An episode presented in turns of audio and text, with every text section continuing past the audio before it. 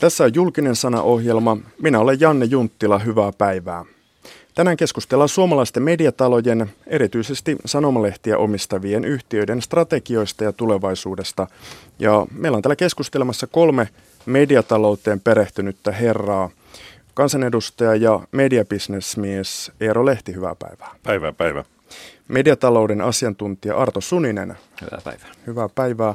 Ja Vihreän langan päätoimittaja sekä toimitusjohtaja Juha Honkonen. Hyvää päivää. Päivää päivää. Honkonen on kirjoittanut yhdessä Jussi Lankisen kanssa median tilaa ruotivan pamfletin huonoja uutisia.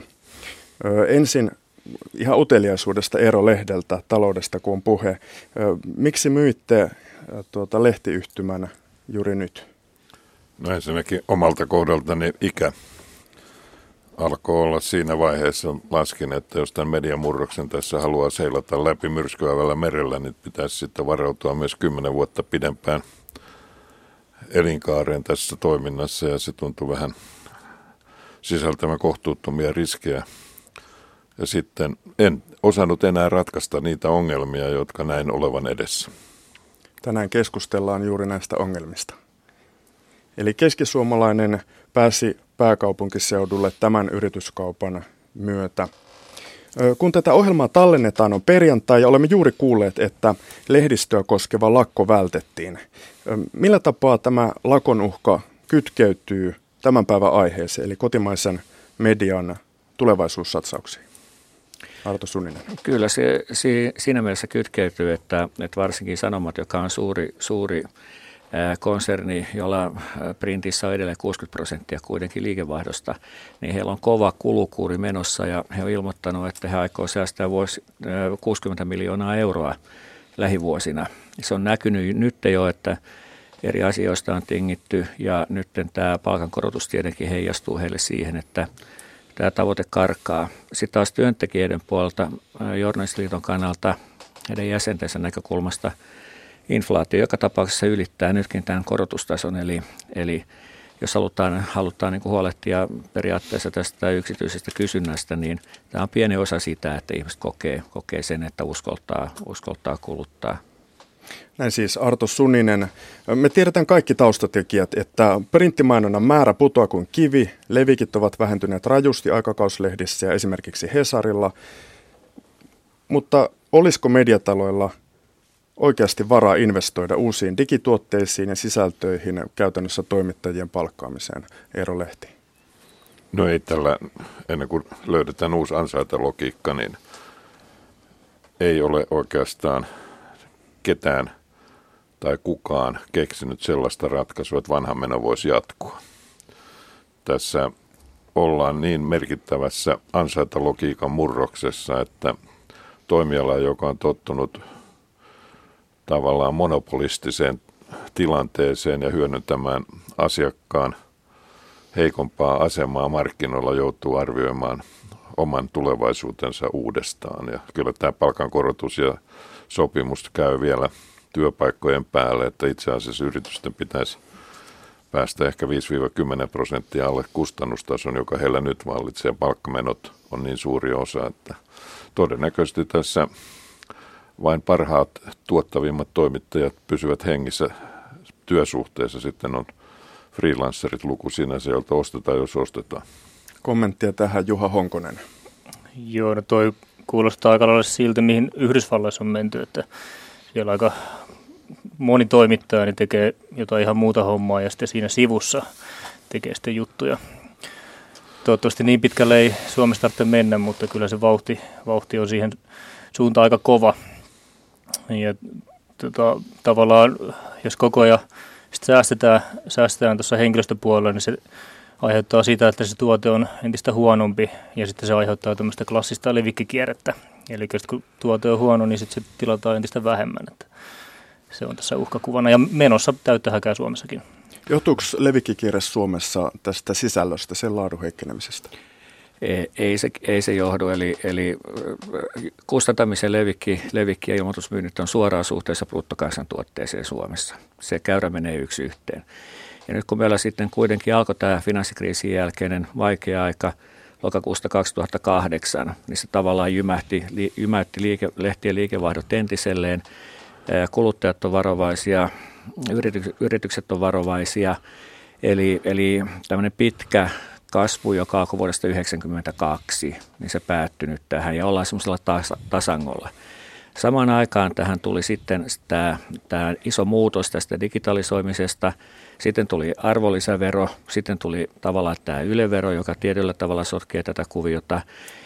Täällä on monta samaa aikaa tullutta itse asiassa niin kuin negatiivista tekijää.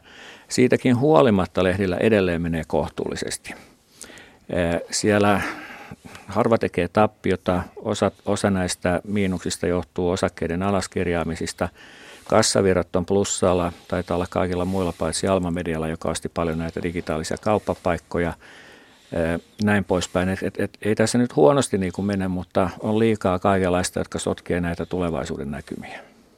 Joo, mä en ole sitä mieltä, että levikierre olisi ainoa selittävä syy. Kyllä se, joo, suur, suurin syy on kyllä toi aineiston laittaminen ilmaiseksi nettiin, mikä oli virhe mediatalolta, että sitä tehtiin niin massiivisesti silloin noin kymmenen vuotta sitten. Että nythän näitä maksumuureja rupeaa tulemaan, mutta kyllä niitä olisi pitänyt tehdä jo paljon aikaisemmin. Ja tosiaan niin kuin Arto sanoi, niin mediataloilla, suurilla mediataloilla ei nyt niin hirveän huonosti mene, että kyllä ne liikevoittoprosentit aika komeita vielä on sen kymmenen nurkilla ylikin. Jolle. Ruoditaan, ruoditaan kolmea mediayhtiötä kohta hiukan tarkemmin, vielä yleisellä tasolla. Eero Lehti, luovuitte tästä bisneksestä. Kysymys, kääntyvätkö ilmoitustuotot enää koskaan pysyvästi nousuun?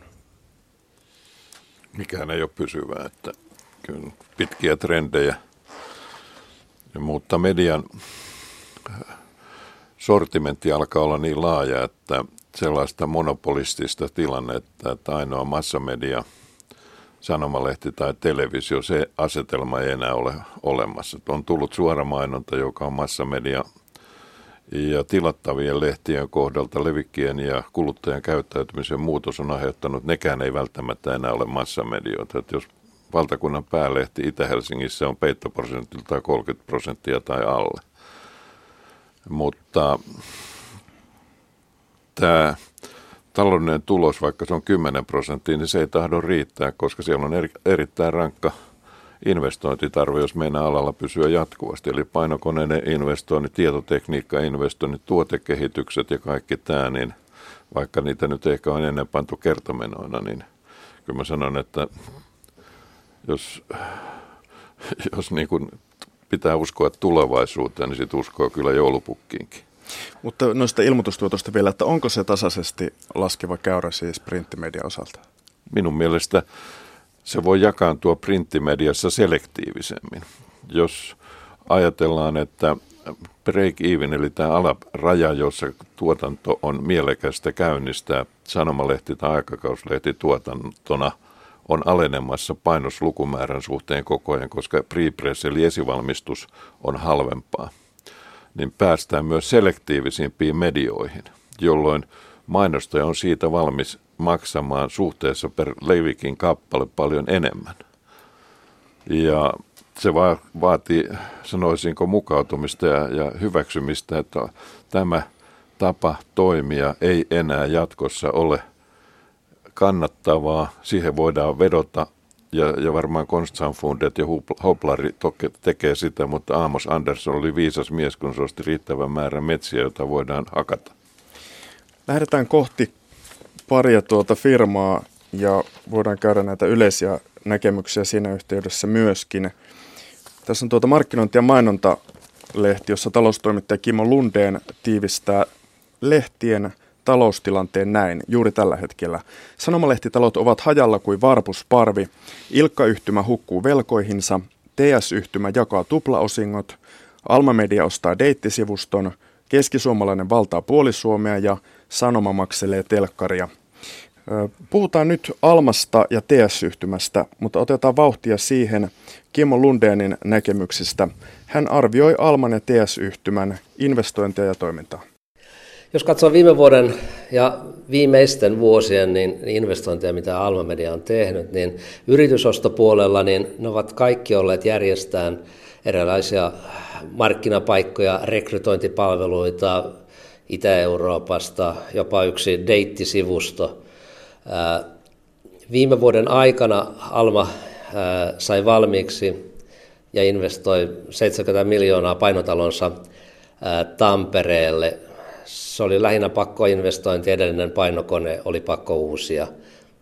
Kun katsoo näitä yritysostoja ja mihin Alma on niin kuin sijoittanut rahojaan ja, ja velkaantunut myöskin, niin mun nähdäkseni, ja, ja kun on kuunnellut myöskin konsernin johtoa, niin ulkopuoliselta näyttää siltä, että aivan kun Alma olisi seuraavien vuosien kuluessa niin, niin luopumassa lehtibisneksistään.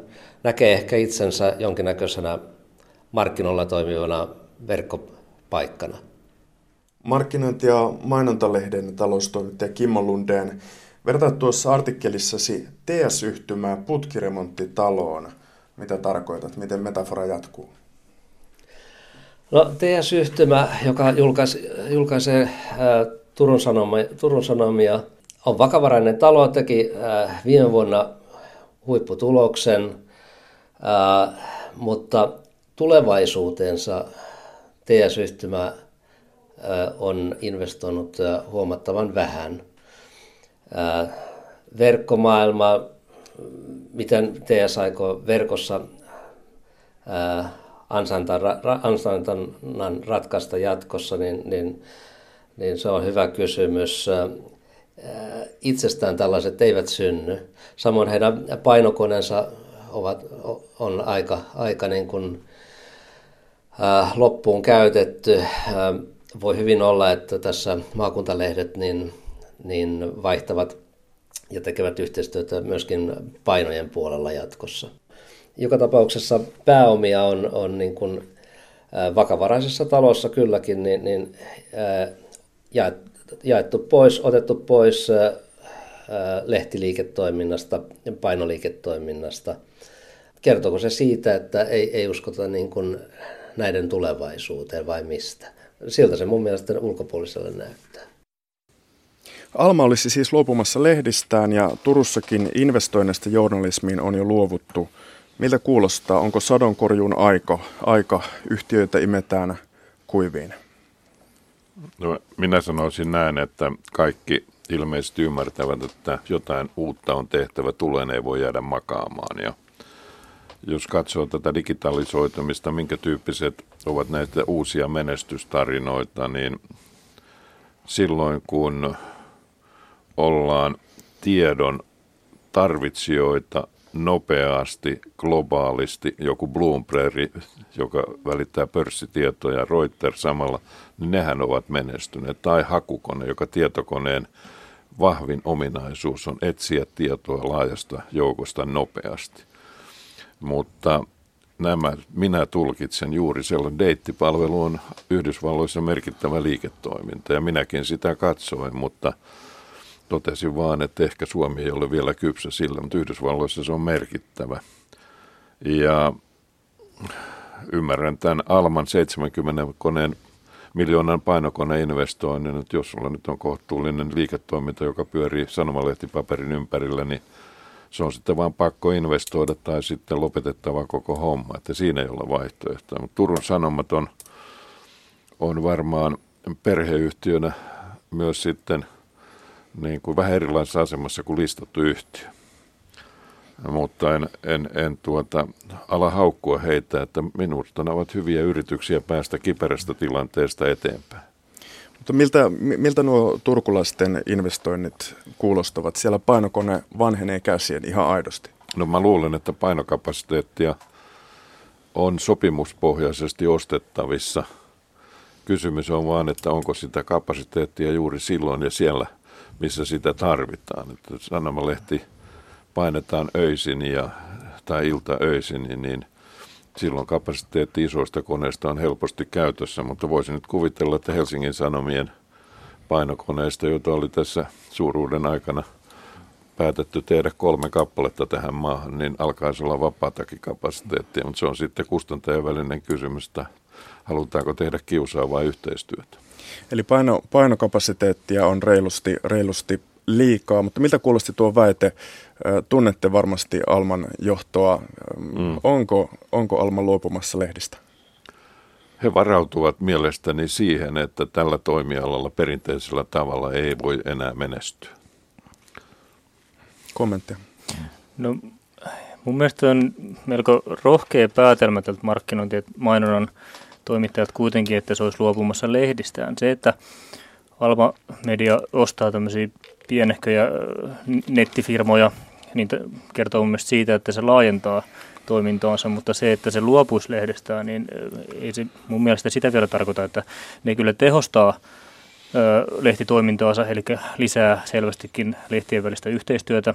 Niitä painetaan yhä harvemmassa paikassa. Tampereellahan painetaan jo satakunnan kansaa ja niin poispäin. On virtuaalitoimituksia niillä, eli siellä tehdään yhdessä kaupungissa kaikkiin Suomen kolkkiin, missä vaan Alma Median lehdet ilmestyy, niin juttuja. Eli yhteistyö lisääntyy ja tavallaan pienen, yhä pienemmällä rahalla tehdään, tehdään sitä samantyyppistä lehteä mitä aikaisemminkin, että ei kai ne ole kuitenkaan lehdistä luopunut, että mun mielestä oli vähän kuitenkin yllättävä johtopäätös. Okei, Kimmo Lundeen niputti kyllä kaksi hyvin erilaista yhtiötä nyt yhteen, yhteen ja ehkä hänen raflaavuutensa johtuu, johtuu tästä kauppalehtitaustasta myöskin. myöskin. Tästä Almasta sen verran, että Alma ei missään nimessä ole mikään luovuttaja minunkaan mielestäni. Nämä deittipalvelut ja muut tämmöiset digitaaliset kuluttajapalvelut, ne tekee kuitenkin jo 54 miljoonaa Alman liikevaihdosta ja siitä kertyy jo 4,5 miljoonaa liikevoittoa. Että se on varsin voitollista toimintaa. Samaten Alman lehdet on hyvin kannattavia ja siellä toimitusjohtaja otsikoi vuosikertomuksen tänä keväänä, että strategia eteni harppauksin. Eli että jostain kumman syystä näistä strategioita halutaan niin kuin esittää. Tosin se ei kovin kummoselta näytä, eli just tämmöinen tietty usva tässä vallitsee. vallitsee. Toisaalta tämä konservatiivi, konservatiivinen menneisyys on myös hankala siinä mielessä, että jos minä olisin Alma Median diktaattori, niin perustaisin sata nettiradiokanavaa Suomeen. Valtaisin niin kuin ne paikat, koska nettiradiotoiminta on hyvin edullista ja siitä saa hyvin vaatimattomasti varsin kannattavaa että tämän kaltaisia ajatuksia ei, ei helposti niin kuin ehkä huomioida, huomioida, tai jos huomioidaankin, niin ei ole, ei ole välttämättä lähdetty. Mutta Eero Lehti sanoi tuossa, että Alma, Alma varautuu, siltä näyttää tämä toiminta. Hän oli ainoa, kuka tätä ei torpannut tätä ideaa tässä pöydässä. Varautuu, mutta, mutta mikä on sitten se, miten he aikoo sen tehdä? Eli, eli kyllä nämä lehdet on niin kuin isot ja nämä digitaaliset kuluttajapalvelut tori, toria lukuottamatta on pääasiassa kuitenkin sitten Itä-Euroopassa. Niin, sinne Itä-Eurooppaan meni vissiin 70 miljoonaa euroa näihin eri sivustoihin sinnekin. Suunnilleen, joo.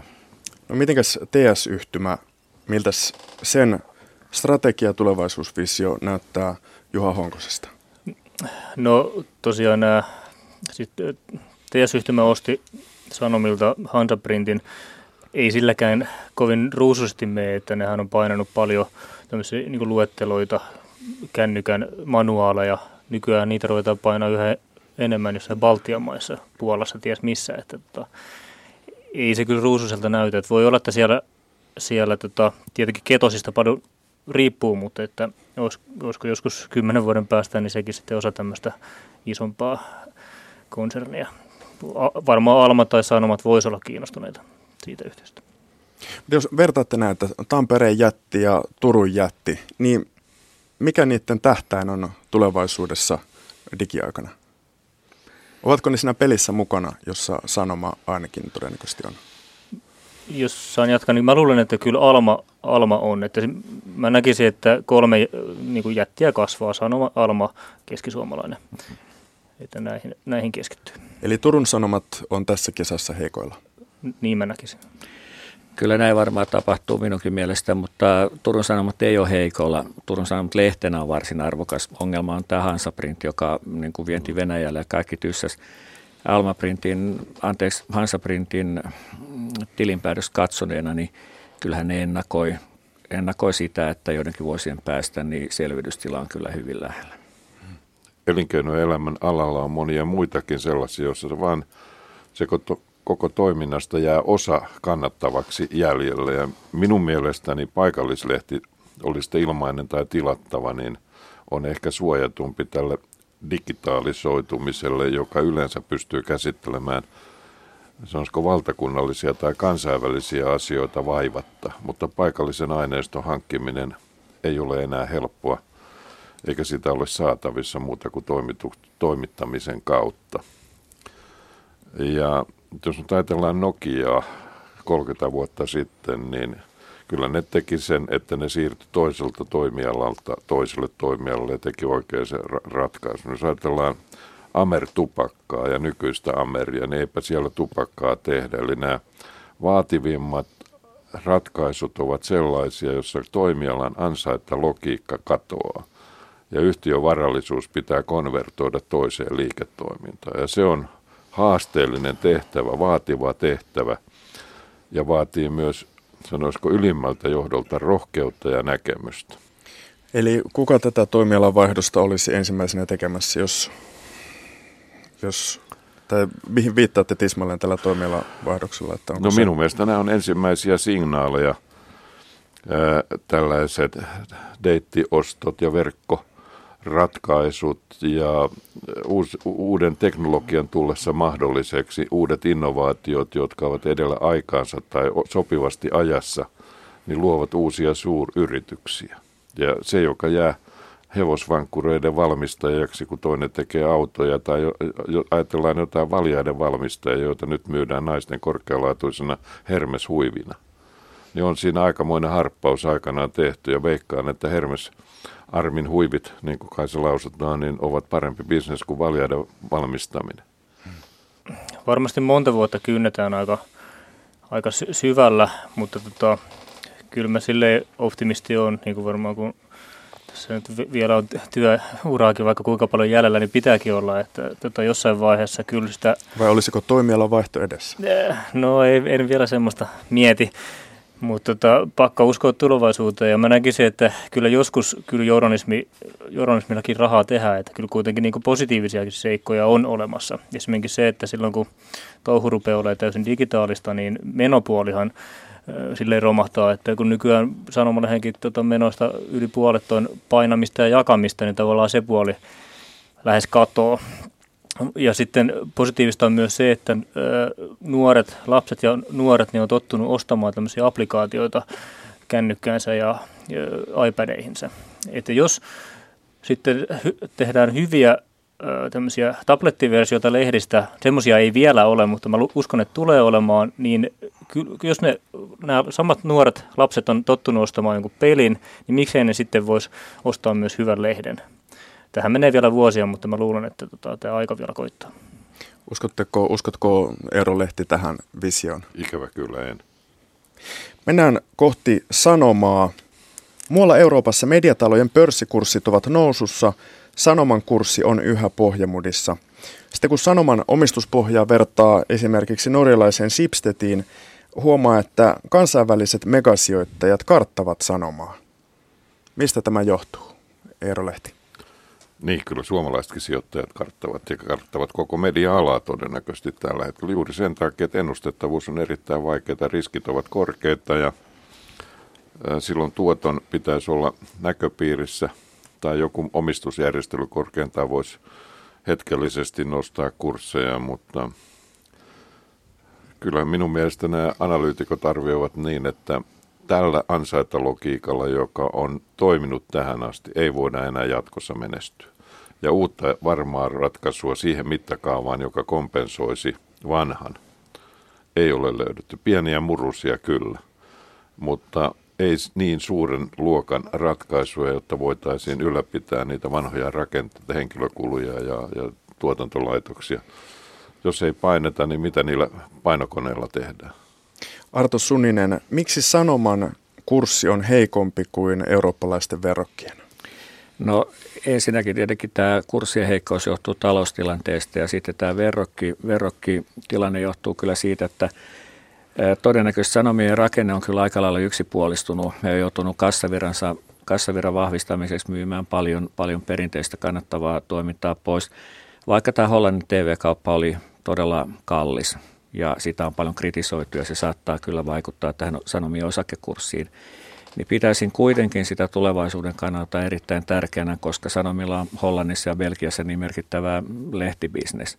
Eli, eli nämä lehden ja, ja TVn ja radiotoiminnan tämmöinen crossmedia ei olisi toteutunut Sanomille tärkeällä markkina-alueella ilman tätä kauppaa.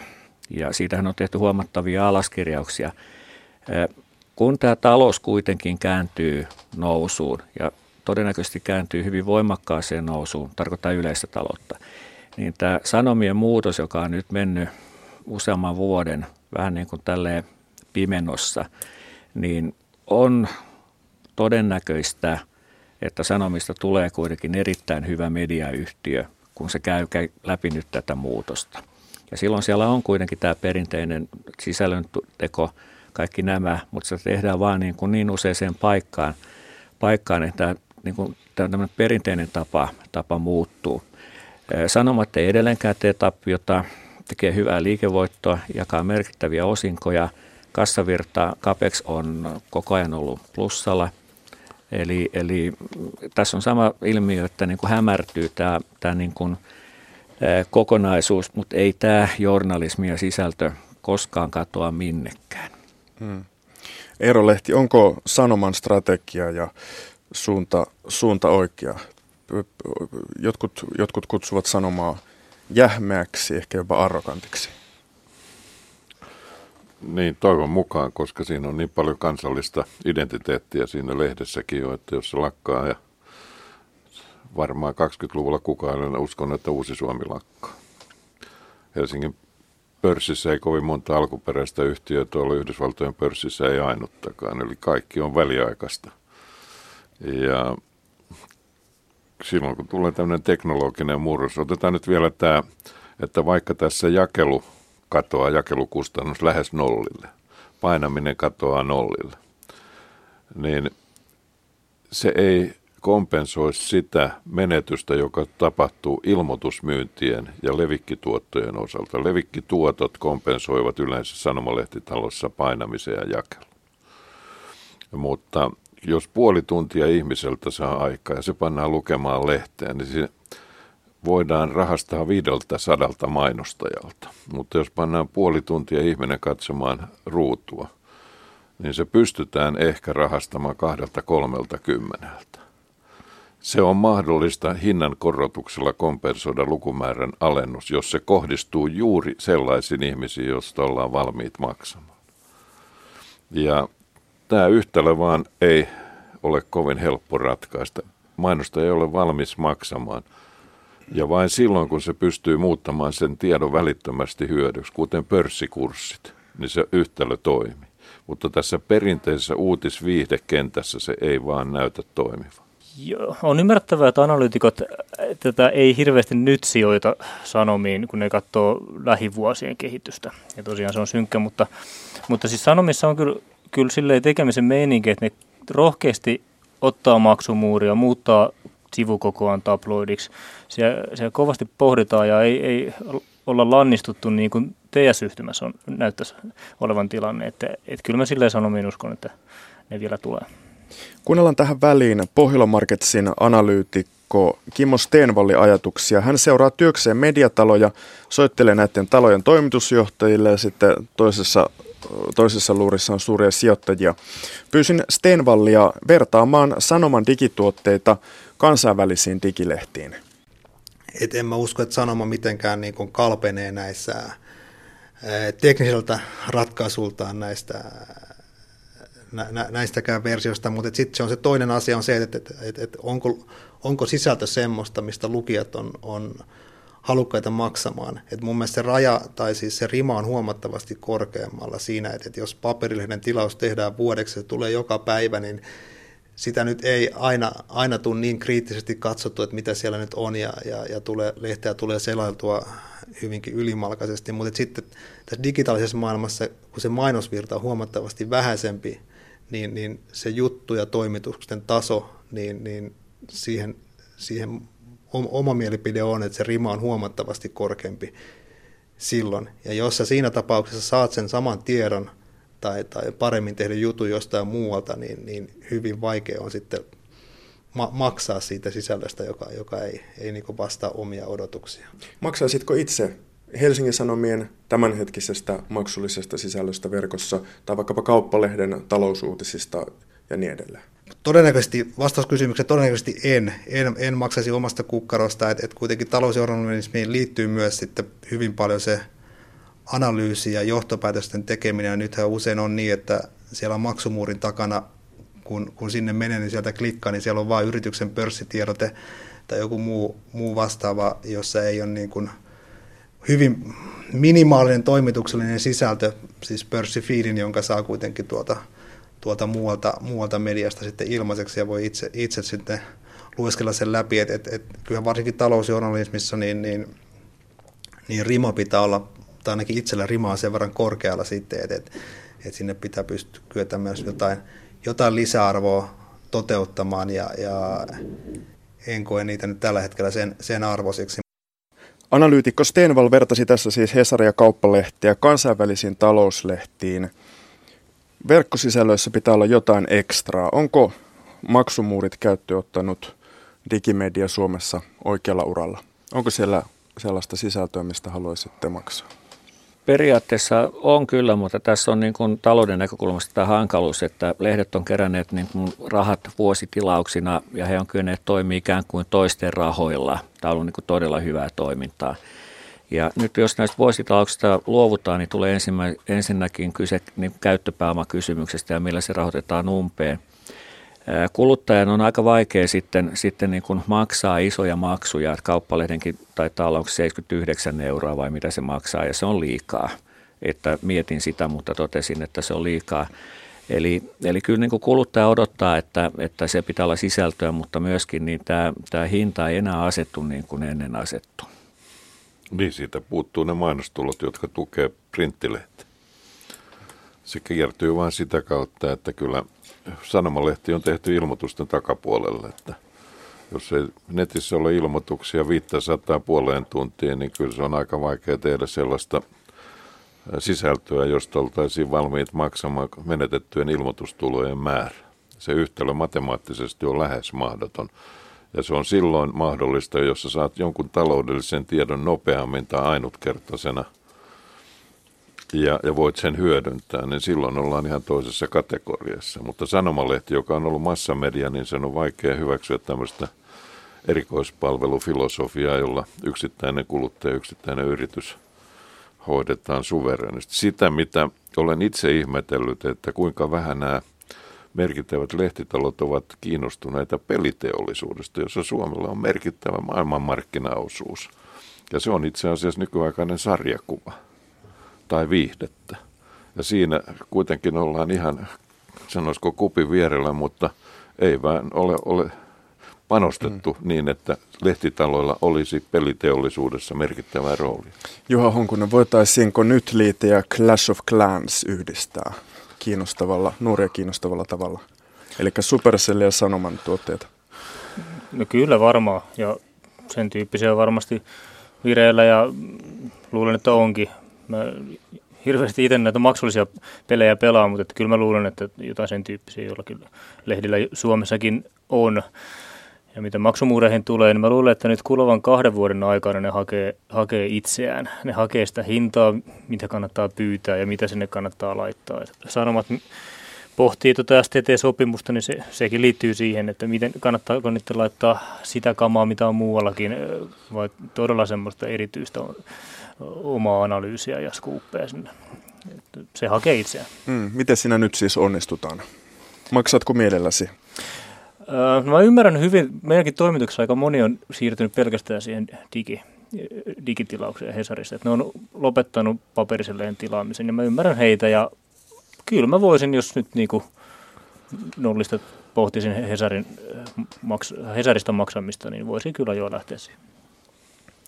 Arto Suninen. Joo, nämä pelit, niin Sanomilla on kyllä ituja tässä, että heillähän on tämmöinen Sanoma Ventures. He kertovat tästä huhtikuussa sijoittajille. Heillä on seitsemän hanketta siellä, varsin mielenkiintoisia. Josta odotetaan, odotetaan kasvua, kaiken lisäksi niin hyvin erilaisia. Sitten heillä on tämmöinen perustettu kuin Sanoma Innovation Accelerator, josta nyt ei ole tietoa vielä oikein mm-hmm. tarkkaan mitä on. Mutta kyllä Sanoma News on... Kiihdyttää innovaatiota. In, kiihdyttää, joo. Sanoma News on kyllä kertonut pari vuotta sitten toimintakertomuksessa, että näihin peleihin on kyllä alettu satsaamaan, mutta ennen kuin sieltä mitään tulee, niin se on, se on eri juttu. Näistä maksumuureista sen verran, että itse luen niin kuin tämmöistä laitteesta ekonomislehteä ja siinä on se arvo, vaikka sekin maksetaan kerran vuoteen. Ja kaiken lisäksi siellä on enemmän mainoksia kuin mitä heillä on paperiversiossa.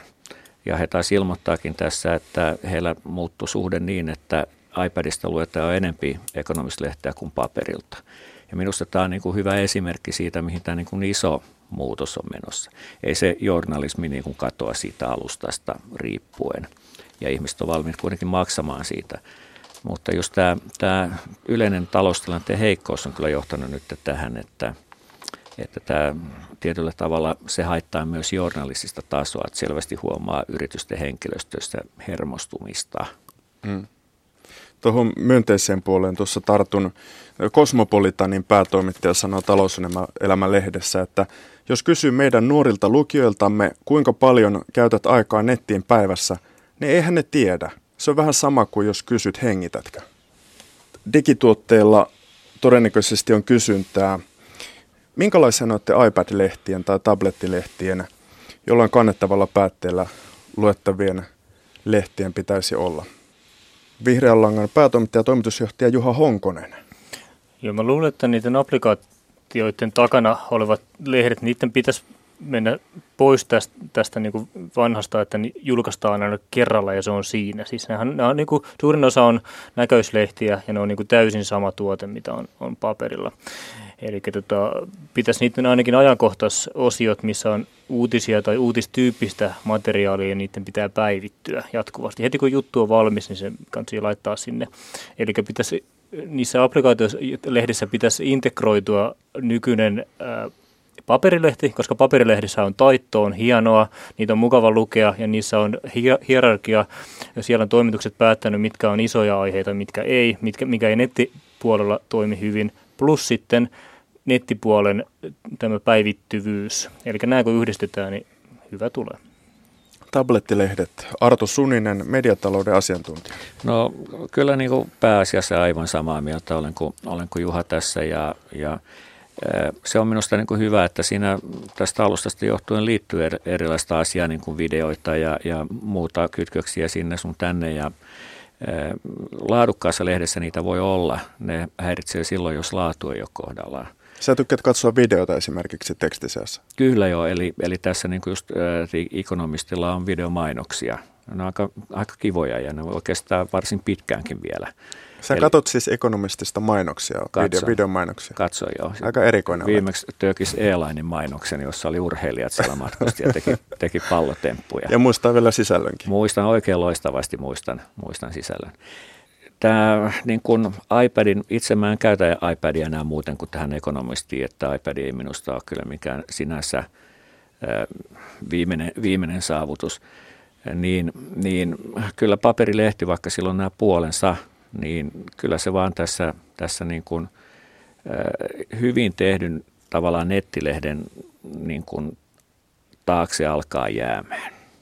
Et siinä on niin kuin monta erilaista tekijää, mutta hyvää nettilehteä ei kyllä saa ilman hyvää sisältöä. Tämä, tämä on niin kuin olennaisin seikka. Eero Lehti, minkälainen pitäisi olla digituotteen, jota mielellään luet ja kulutat? Kustantajana tietysti lähden siitä, että se maksaa omat kustannuksensa se lehden tekeminen. Nythän nämä on periaatteessa mahdollisia vain sillä, että on tämä sanomalehti, joka on perinteisellä tavalla tehty ja kannattavasti, jolla voidaan rahoittaa näitä kannattamattomia kokeiluja tai ratkaisuja. Uskon, että tämmöinen sähköinen paperi tulee 10-20 vuoden kuluessa vielä tekemään lähes sanomalehden kaltaisen käsiteltävyyden, jossa sitten tietokoneen ominaisuuksia hyödyntää voidaan tehdä yksilökohtaisia lehtiä, siis sisältö sen mukaan, mitä toivot. Ja myös varmaan pakkosyöttöä oli sitten keskeisiä uutisia tai mainoksia. Ää, mutta kyllä tällä tabletilla sen hakuominaisuuksien johdosta. Ja ehkä sitten kustantajan kannalta se, että siinä ympäristössä esimerkiksi ekonomistin kohdalla niin poistuu merkittäviä rahtikuluja, jotka ovat olleet lentorahteja ympäri maailmaa. Niin siinä se suhteellinen etu on, on merkittävä. Mutta alueellisella lehdellä ei ole tällaista kuluerää, joka olisi yhtä suuri suhteessa muihin kustannuksiin. Tässä tämä koko kenttä on vielä hakeutumassa, sopeutumassa kustannuksiin ja, ja mahdollisuuksiin. Mutta jos ajatellaan matkapuhelimia, niin aikana ne piti panna auton takakontti ja nyt ne menee tuossa rintataskussa eikä kukaan edes huomaa. Niin veikkaan, että tämä sähköinen paperi tulee ja korvaa nykyisiä tietokoneen päätteitä ja tabletteja sun muita. Ja silloin mukaan otettavuus, luettavuus siellä sun täällä mm. Palautuu sille tasolle, joka tällä hetkellä sanomalehdellä on. Sä haluat, että sun päätelaite pitää pystyä laittamaan rullalle? No jopa taittaa neljään osaan niin, että se on povitaskussa. Ja istua päälle ehkä. No vaikka sekin ei haittaa ja voisi siihen vielä sanoma, sanomalehden tapaan silakatkin käärästä, mutta se, se ei ole mulle välttämätön ehto. Joo. Mikä suomalainen firma tai lehti on nyt hajulla tästä, mistä te äsken puhuitte? Mun mielestä ei vielä mikään. Ei ole oikein hyviä tablettiversioita. Kyllä näin on. Ei, ei, ei vielä ole mitenkään hirvittävän edistynyttä lehteä. No mä vietän aika paljon ajasta, varsinkin loma-ajasta Yhdysvalloissa ja katson molemmat iltapäivälehdet siellä ja – esittänyt vuosien ajan itselleni kysymyksen, kun katson ne läpi, että lähdenkö tästä kioskille hakemaan päivän iltapäivälehteä. Kertaakaan ei ole tullut tarvetta. Ja jos sitten joku kustantaja sanoo, että tällä, tällä digilehdellä tehdään näin, pal- näin paljon rahaa, niin kyynikkö kysyy, että kuinka paljon sillä menetetään rahaa, koska kaikki se irtonumeromyynti jää sitten syntymättä, ja kun on semmoisia silmäilylehtiä, jossa substanssia on aika vähän – eikä sitä tarvitse lukea, niin se on vähän toinen juttu. Vielä tähän toimittamiseen on joskus jäänyt miettimään, että kanava, joka on siis aikakauslehtityyppinen, en tiedä maksavatko jutuista mitään, mutta kyllä siellä mielestäni Suomen parhaat jututut keskimäärin on. Ja silloin voidaan sanoa, että myös harrastaja ja toimittaja, joka tuntee asiansa, hakkaa ammattitoittausen toimittaja, joka joutuu olemaan aika laajalla sortimentilla liikkeellä. Eli voi olla, että tässä lehden sisällönkin tekemisessä vielä haetaan uusia ratkaisuja. Eli lähdetään siitä, että kirjoittaja on tyytyväinen, kun saa juttusa julkisuuteen, eikä tarvitse palkkaa siitä. Voiko Juha Honkonen siis journalismista tulla tämmöistä asiantuntijuuden niin kuin sivu, sivubisnestä tai sivutoimintaa, harrastusta jopa? Jossain määrin varmaan joo, ja olosuhteiden pakosta siihen mennään niin kuin tosiaan Jenkeissäkin, mutta siinä on se huono puoli, että jos asiantuntijat rupeaa näitä juttuja kirjoittaa, niin ne on usein ihan pirun puisevia. Itsekin saanut editoida asiantuntijoiden tekemiä juttuja, jos, jos ne ei ole toimittajia, ne ei välttämättä hiffaa semmoinen, että minkälainen on vetävä juttu. Että ne tekee sitä, siitä asiantuntija näkökulmastaan muille asiantuntijoille helposti, koska ne, ne välttää sitä, ettei ne vaikuta liian lapsellisilta rakenne on semmoinen tiedejulkaisumainen. Ja tosiaan niin kuin käytetään sitä alan, alan jargonia, että sitten tota, se ei oikein massoihin uppoa sen tyyppinen mm. kirjoittelu. Mm. Sittenhän tämä voisi heittää seitsemän päivää lehden ja 70 kuvat. Siinähän on todelliset amatööritoimittajat asialla ja hyvin näkyy käyvän kaupaksi. Kiitoksia keskustelusta. Keskustelissa, keskustelemassa olivat kansanedustaja ja mediabisnesmies Eero Lehti, mediatalouden asiantuntija Arto Suninen ja Vihreän langan päätoimittaja Juha Honkonen, joka on myöskin pohtinut media-aiheita pamfletissaan. Kiitoksia kaikille. Kiitos. Kiitos.